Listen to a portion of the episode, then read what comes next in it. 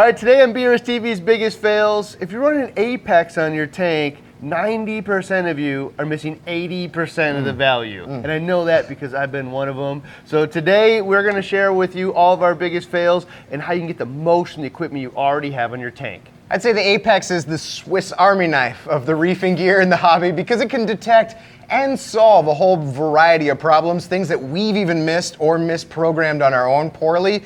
So today you get to learn from all of those mistakes, starting first with number one. All right, so the number one biggest fail with an aquarium controller like this is missing the fact that a lot of people actually don't use it as a controller. It's actually just a monitor in many cases, and maybe even most cases, and the controller is actually the second thing.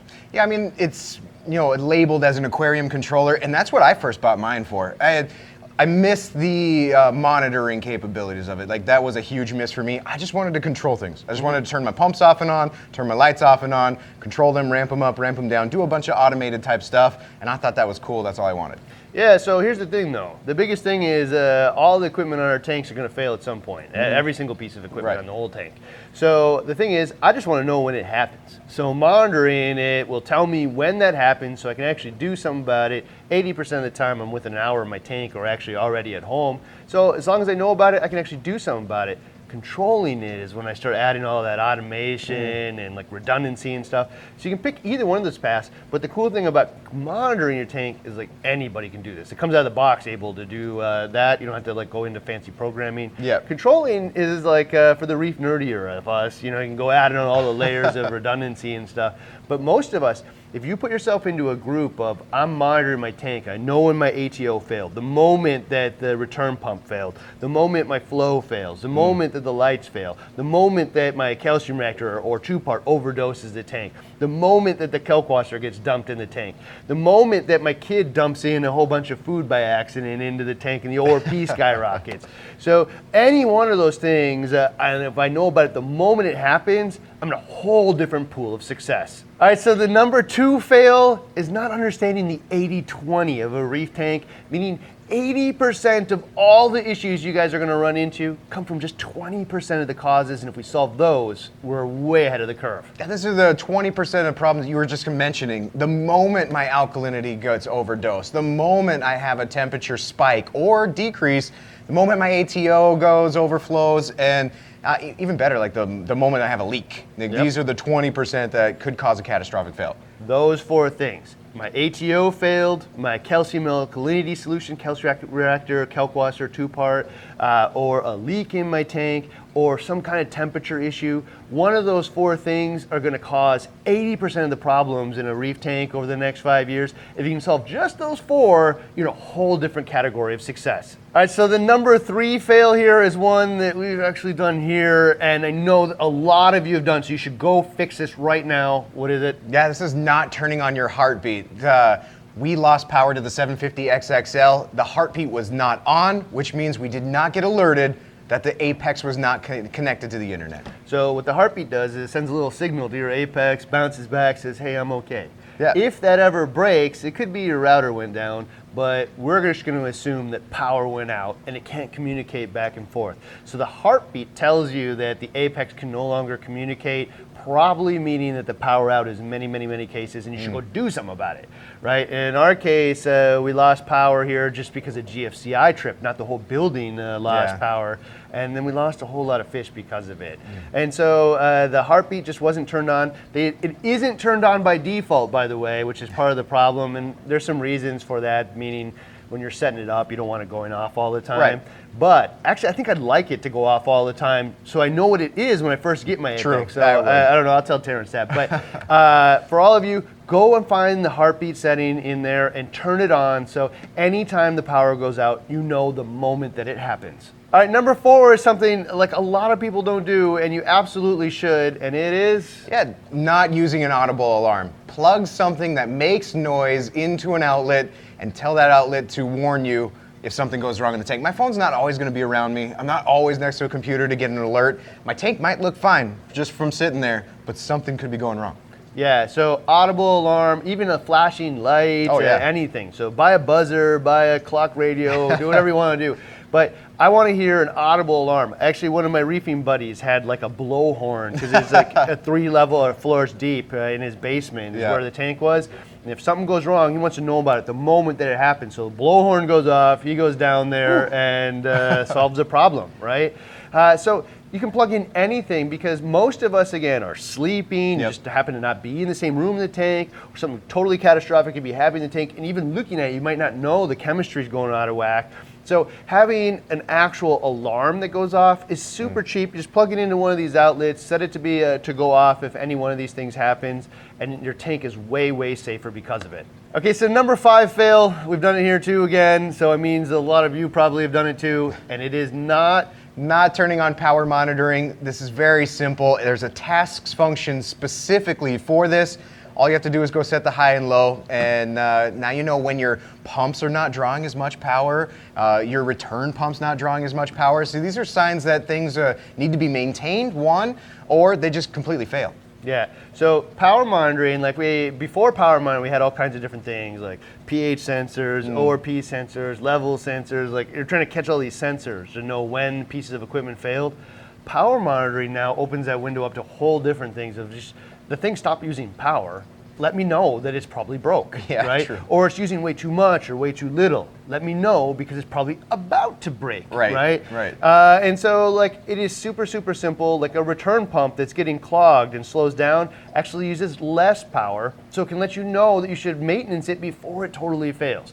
Lighting should be drawing power, or you can do the opposite, which is set it to let you know that for some reason the lights are on when they shouldn't be. Know? So every single last item on the tank, you should set up power monitoring in some way to let you know that this thing isn't working, it is on when it shouldn't be, it's off when it should be on, and let you know the moment that something fails. All right, so number 6 is actually the extreme other end of the problems, and it is? This is going mad scientist, mad programmer, pulling a me and reading the comprehensive manual from front to back before you even get this thing plugged in. It's not that complex. There's task functions for everything that take like 4 steps, 3 steps to set up and I'm done. Me, I took the opposite extreme end and just read all the manuals and started learning programming, and I didn't have to. Yeah, so there's 2 different ends, right? The problem is the more layers of coolness you add on, like maybe you've like kind of messed something up in there. So like don't go to a mad scientist right at the bat. Learn as you go on and make sure you're doing it right. So like you don't need to do every last thing out there. Think about that 80-20, right? The things that I absolutely need to monitor on my tank, some of the things I actually want to control in case those things happen or something bad happens and fix it immediately. But really just think about what you really need and like leave a little bit of the fluff behind to make sure that the tank is safe. All right, so number 7 is another one I just like have missed and not used properly in the past, which means a bunch of you are. Yeah, it's get in there and or getting in there not using the logs. So you have these graphs, these rolling windows of pH, temperature, wattage draw, amperage draw.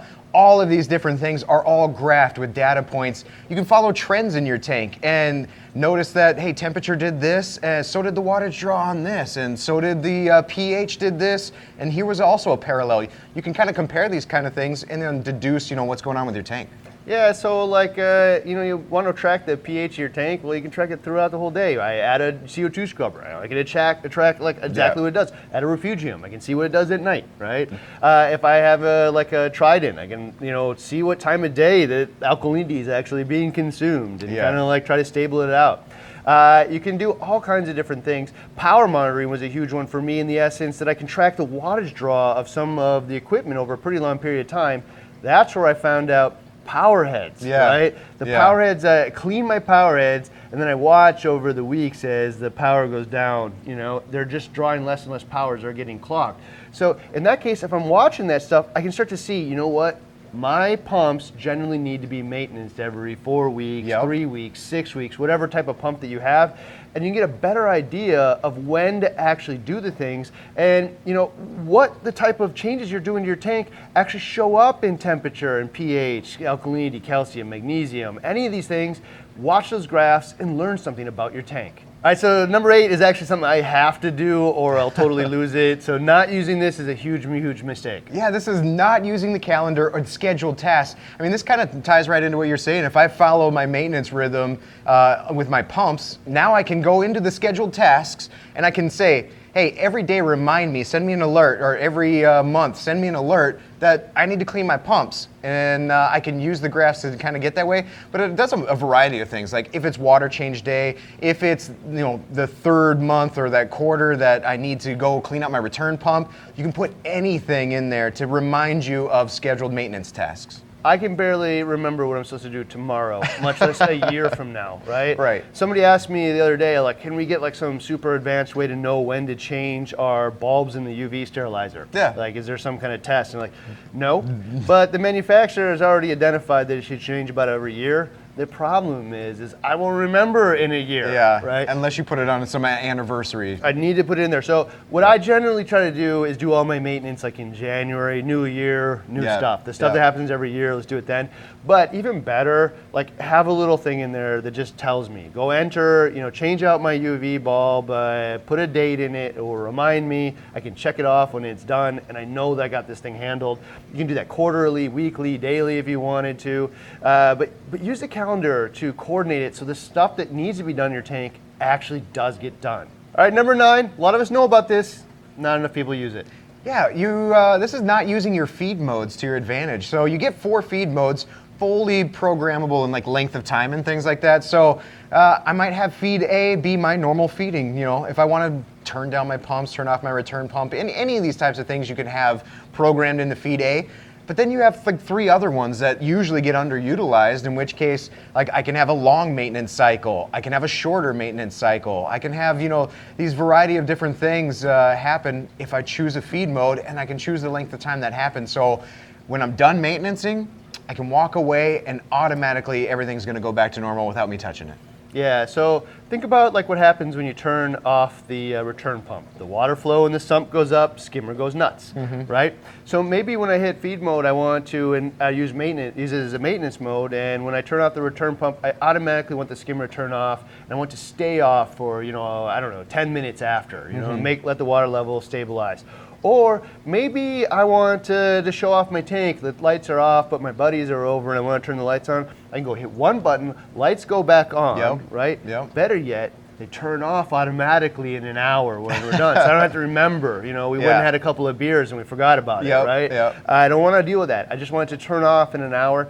So there's all kinds of different things that you can hit with the maintenance modes. Obviously feeding, so if you're feeding, sometimes you don't want your skimmer to be on. I don't want to pull out all those aminos and stuff I'm dumping in. Yeah. I could turn off all kinds of different things while you're feeding. Maybe I want to turn off my flow pumps because I want the food to actually sink, Maybe I want to turn on extra pumps. You can do anything that you want to do and just have one little button and have it all happen for you automatically, and then better yet, turn on or off automatically when you're done. All right, so number 10 is a pet peeve of mine, and I think that they're like really putting the wrong foot forward here. So you can either program your Apex using all of the little outlets, or this is the mistake here is not utilizing the tasks functions and the setup functions. So you can do it the hard way and go write in code and program and all this other stuff. You fully can do that, but you could also go to the task functions and do it easy with a 4-5 step process of click this, click this, click this, done.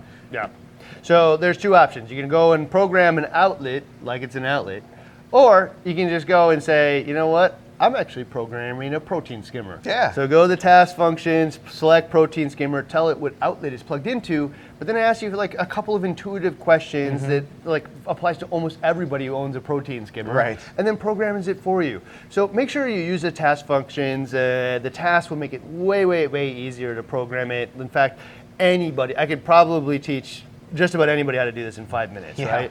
There's tons of videos out on there. So make sure you use that because it will get you a long, long way into making sure your Apex is set up correctly from the beginning. All right, number 11 is one of the most common things on a reef tank, but so few people utilize it, total fail.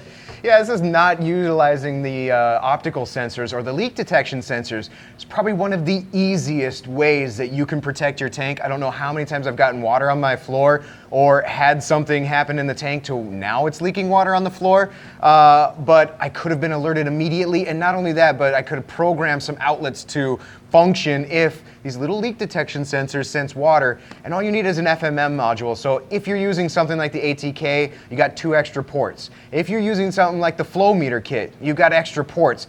Use these ports or get an FMM on its own. Use these ports to plug in leak detection sensors, optical level sensors for high and low areas in your water, and then notified when there's water where you don't want it to be. Okay, so I think like 80% of reefers are probably going to see their sump go above a point they'd like it to at some point in time, or even flood or have a leak somewhere, plumbing fading, spouts a leak, and you want to know about it right away, right? And so having these leak sensors here or using the little optical sensors and plugging in the FMM is absolutely, it's one of those things that you wish I did after you had a problem, for sure. Not before, but you can save yourself that problem right now. So this is what I would say.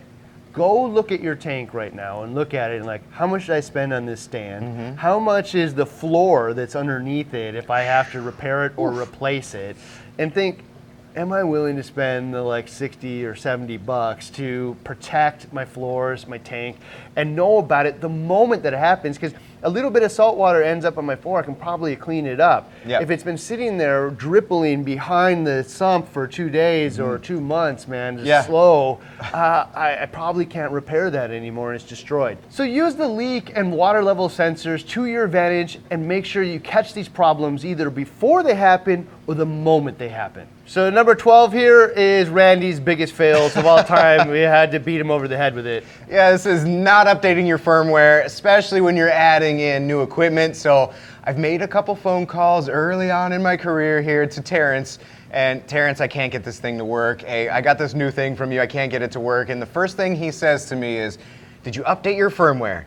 And then I bow my head in shame and go back and no, I didn't update my firmware. So, I mean, now it's so easy that when you go into your dashboard, when you first log into Apex, you get this little warning symbol on the side of your Apex, and it'll tell you before you even go to your dashboard, hey, this thing has an update. You can update it right now. You can update it right here if you want to. Heed those warnings and heed those notifications and update your firmware. Just keep it up to date. So the firmware will add like new features to your Apex, so you do want to hit the button and update it, but triple so if you buy anything new and put it on there. So you know the new module comes out, you absolutely have to update the firmware so it knows that thing even exists. True. You know, it doesn't know prior that was even an option. So make sure before you ever like hit up anybody's customer service, like, go ahead and just update it because you don't want to feel silly like poor Randy does here. But make sure to update the firmware. That is definitely one of the biggest fails. So the top 13 fail is actually one that like really has become relevant for me in the last like couple years. Yeah, this is the fail here is calibrating your probes rather than just checking them. All I have to do is get a few extra of pH calibration solutions so that when I can just open one up, put my probe in there, and if my probe reads 7, I'm good, I don't need to calibrate it. And then I could just kind of do those checks periodically until it's drifted away far enough where now I need to run a calibration. Yeah, so here's the deal, is like you gotta calibrate your probes every, a few months or whatnot. You just don't really wanna do it. So it doesn't get done and you don't really know where it's at. Let's make it easier with a dollar pouch. Yep. Like you could do this every month, you know, put it in your like little calendar thing, Apex. Go ahead and dip it in the 7 and the 10, and if it reads 7 and 10, dude, for sure. Like, done. There's no reason. You're actually probably more likely to mess it up recalibrating than make it better if it's already reading perfect. True. So don't do that. Just go ahead and check it, and if it's off, then calibrate. All right, number 14 should probably have been early up in the list because this is one that can go catastrophically wrong, and it is. Yeah, this is not testing your logic. So that means testing, if I program an alarm, if I program an alert, if I program any of these types of things, I want to test to make sure it's working. It's not that we don't trust the Apex to get it done right, is I might have not done it right myself, I may have chose the wrong outlet or I may have chose the wrong parameters for my alarm, in which case it's just, rather than not know about it and have it fail because I didn't test it as soon as I set it, know that it's working properly, and then I'm good to go. create the failure point, yes, right? So if it's temperature, go get a glass of hot water, put your temperature probe in it, make the failure happen. Put it in a cup of ice cold water. Maybe you want to take a cup of water, put your ORP probe in it, and then dump a whole bunch of food or amino acids in it by accident. Simulate your kid dumping it. Did it actually go off the way that it should, yeah, right? So take every one of your sensors and, you know, create that scenario. If you got a power monitoring thing, go plug a heater into something that's supposed to only take 30 watts and now takes 300. Yep. You know, create all of those failure points, and then you know that it works when you need it. All right, so the number 15 fail here is something that a lot of you aren't going to want to do, but you should if you can.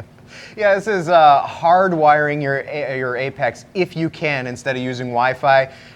Just think about it. Like, how many times have you been at home? You're using your cell phone, you're using your iPad, you're using whatever, and you know, you lost signal. You lost Wi-Fi signal in my house. I mean, the same thing can happen to an Apex or anything connected to the Wi-Fi. So in this case, when you're talking about, you know, the heartbeat of your tank, or, you know, all of these alerts being constantly fed, a source of notification and internet, just hardwired if you can. Yeah, so it'll keep working even if it isn't connected to the internet, yeah, but you lose that connection and notifications and everything, mm-hmm, if something goes wrong. So if you can, plug it into the Ethernet. You know, nothing beats a cord. The cord will always beat Wi-Fi. If you can't, so be it, use the Wi-Fi. But if you can, run that Ethernet cord in there and know you got it right. All right, number 16 is another catastrophic failure. Do not do this. Yeah, the mistake here is plugging in a heater into your Apex without its own controller. So even if it's an inline controller, or if it's an independent controller on its own that's using heating elements or powering heating elements, don't plug the heating elements directly into the Apex. Yeah, so I know you spent a lot of money on this thing, and the perception is it's going to be like indestructible, and you'll never, ever, ever have a temperature failure. The outlet will never, ever fail. That is not the case, right? So just like the heater's temperature failure or controller in their thermostat, it wears out. Things turn on and off a million times a year, and it is absolutely going to fail at some point. So you don't want to just plug a heater right in here without its own controller. So those look like heating elements that don't have any controller on them. Yep. You're thinking like, oh, I already have this. I could save some money and get that. No, you always want to have redundancy with heaters. It's the number one most likely thing to wipe out your tank. You do not want to shave like $15 off the cost of your heater, yeah, right? So make sure that you plug it in here. And also, a lot of people ask the question here, should I use the heater controller on the heater and then use this as a backup, or should I set the Apex to control the heater and then set the thermostat on the heater to be the backup? And there is a correct answer to that question, and it is use the thermostat on your heater. So set it to 78 degrees, and it will turn on and off at 78 degrees. Set this thing at like 80 degrees, which is like 2 degrees over that. And if the heater ever fails, this thing will stop it from ever going catastrophically high. And the reason that we do it that way is because the heater costs $30 some, and we can just throw away when it's broken. If we wear out one of these outlets, turn it on and off a million or several million times a year, this is much more expensive to replace. So let's wear out our heaters first, and this will be our backup. That is the correct way to do it. All right, so number 17 is somewhat related to that. Yeah, this is missing the maximum power limits of the energy bar. It's just like any surge protector, anything that have multiple plugs in there, there's limits to what it can take on for load. Same goes here. Yeah, so most people's households has like a 15 amp circuit. So if you go over that, all of a sudden it's gonna trip your breaker. Same thing in here, but a lot of times maybe your breaker is not working properly, or maybe you have a slightly higher one, but this thing controls 15 amps. So if I go out and use a 1200 watt heater, there isn't a whole lot of room. There's not much other stuff I can plug into this. So I can't plug in 1200 watts of heater, 1000 watts of light, all into the same Apex. In fact, because of my home's power supply, I'm probably gonna have to find different circuits as well. But so make sure that when you're looking at your outlet, 15 amps in here is adequate, because again, it's probably the size of the home circuit in there anyway, and they match each other on purpose. But just make sure that you look at it and do a calculation on how many watts. There's tons of calculators out there that you could use to figure that out. But do not overload the thing with more than your home circuit or this. So number 18 is actually something that they took away from this, but I think is still valuable. So what is it? Yeah, this is, the mistake here is missing the value of the Apex display module, or even just a cheap like $30, $40, $50 tablet. It goes back to when I don't have my phone directly on me, or I'm just walking by the tank. Visually, the tank might look awesome, might be looking like it's okay, but something could be happening in there, pH, temperature related, ORP. And having a display that's just sitting right next to my tank there, I can just glance at it, see some parameters, know that it's okay, walk on.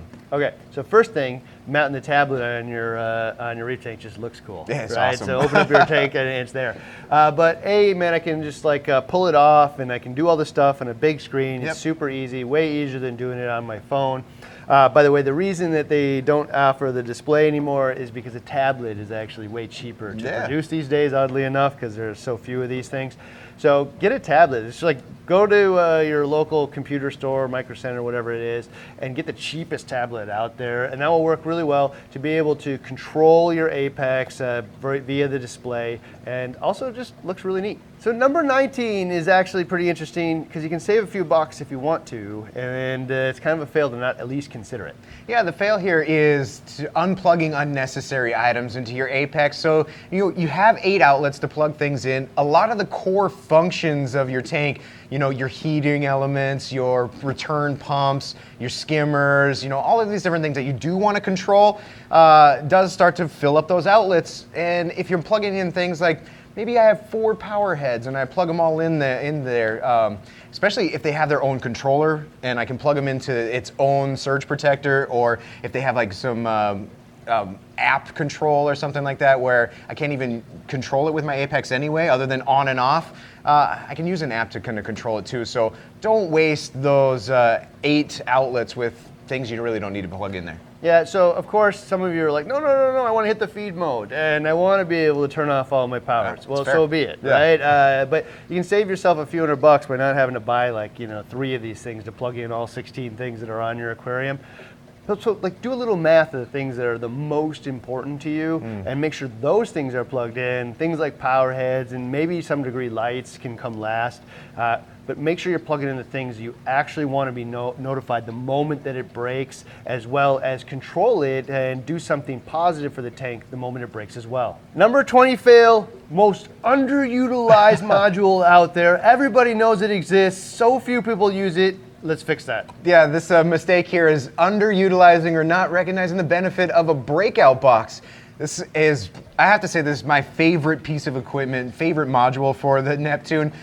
This is what really got me geeky when I first had the older version of the Apex, is because I can open up my, you're saying I can open up my cabinet and automatically a light turns on, or I can push a doorbell button or toggle a switch and have a variety of different things happen in my tank. All of these are things you can do with a breakout box, float switches, the whole nine. It's really awesome. Okay, so it's not just a fail on you and I, it's also, I think, Neptune's fail here. Because they made it a little complex, right? You gotta wire in your switches, so you can use all kinds of switches again, like reed switches, I can make magnetic switches, when you open the cabinet, lights come on. I can use a switch where I just walk up and push a button and then things happen. I can toggle switch it, I can do all kinds of different, your float switches. Yeah. So, but I don't wanna actually wire it in there and then go program it. So one of the other biggest fails here is Apex should actually make this easier. And I know that some people are actually creating some little toggle switch boxes and stuff that you can plug right into it and then give you some programming that comes with it to make it really easy. But let's expand this. This is one of the coolest things you can put on the tank. Super cool. And really, really opens up the doors to having automatic things happen or a series things happen. Like I can go flip a switch or push button water change. Yeah. I can do all kinds of different things and never ever have to open up my app or find my tablet and just push a button and it's done. So I'd love to see that happen. Okay, so if you only heard one thing today, let it be this. I actually believe the Apex's biggest benefit isn't actually as a controller, it's actually as a monitor that lets you know the moment that your ATO fails, the moment that you have a leak, the moment you have a power outage, the moment that the temperature is swinging wildly out of control, letting you know the moment that anything catastrophic is happening in your tank.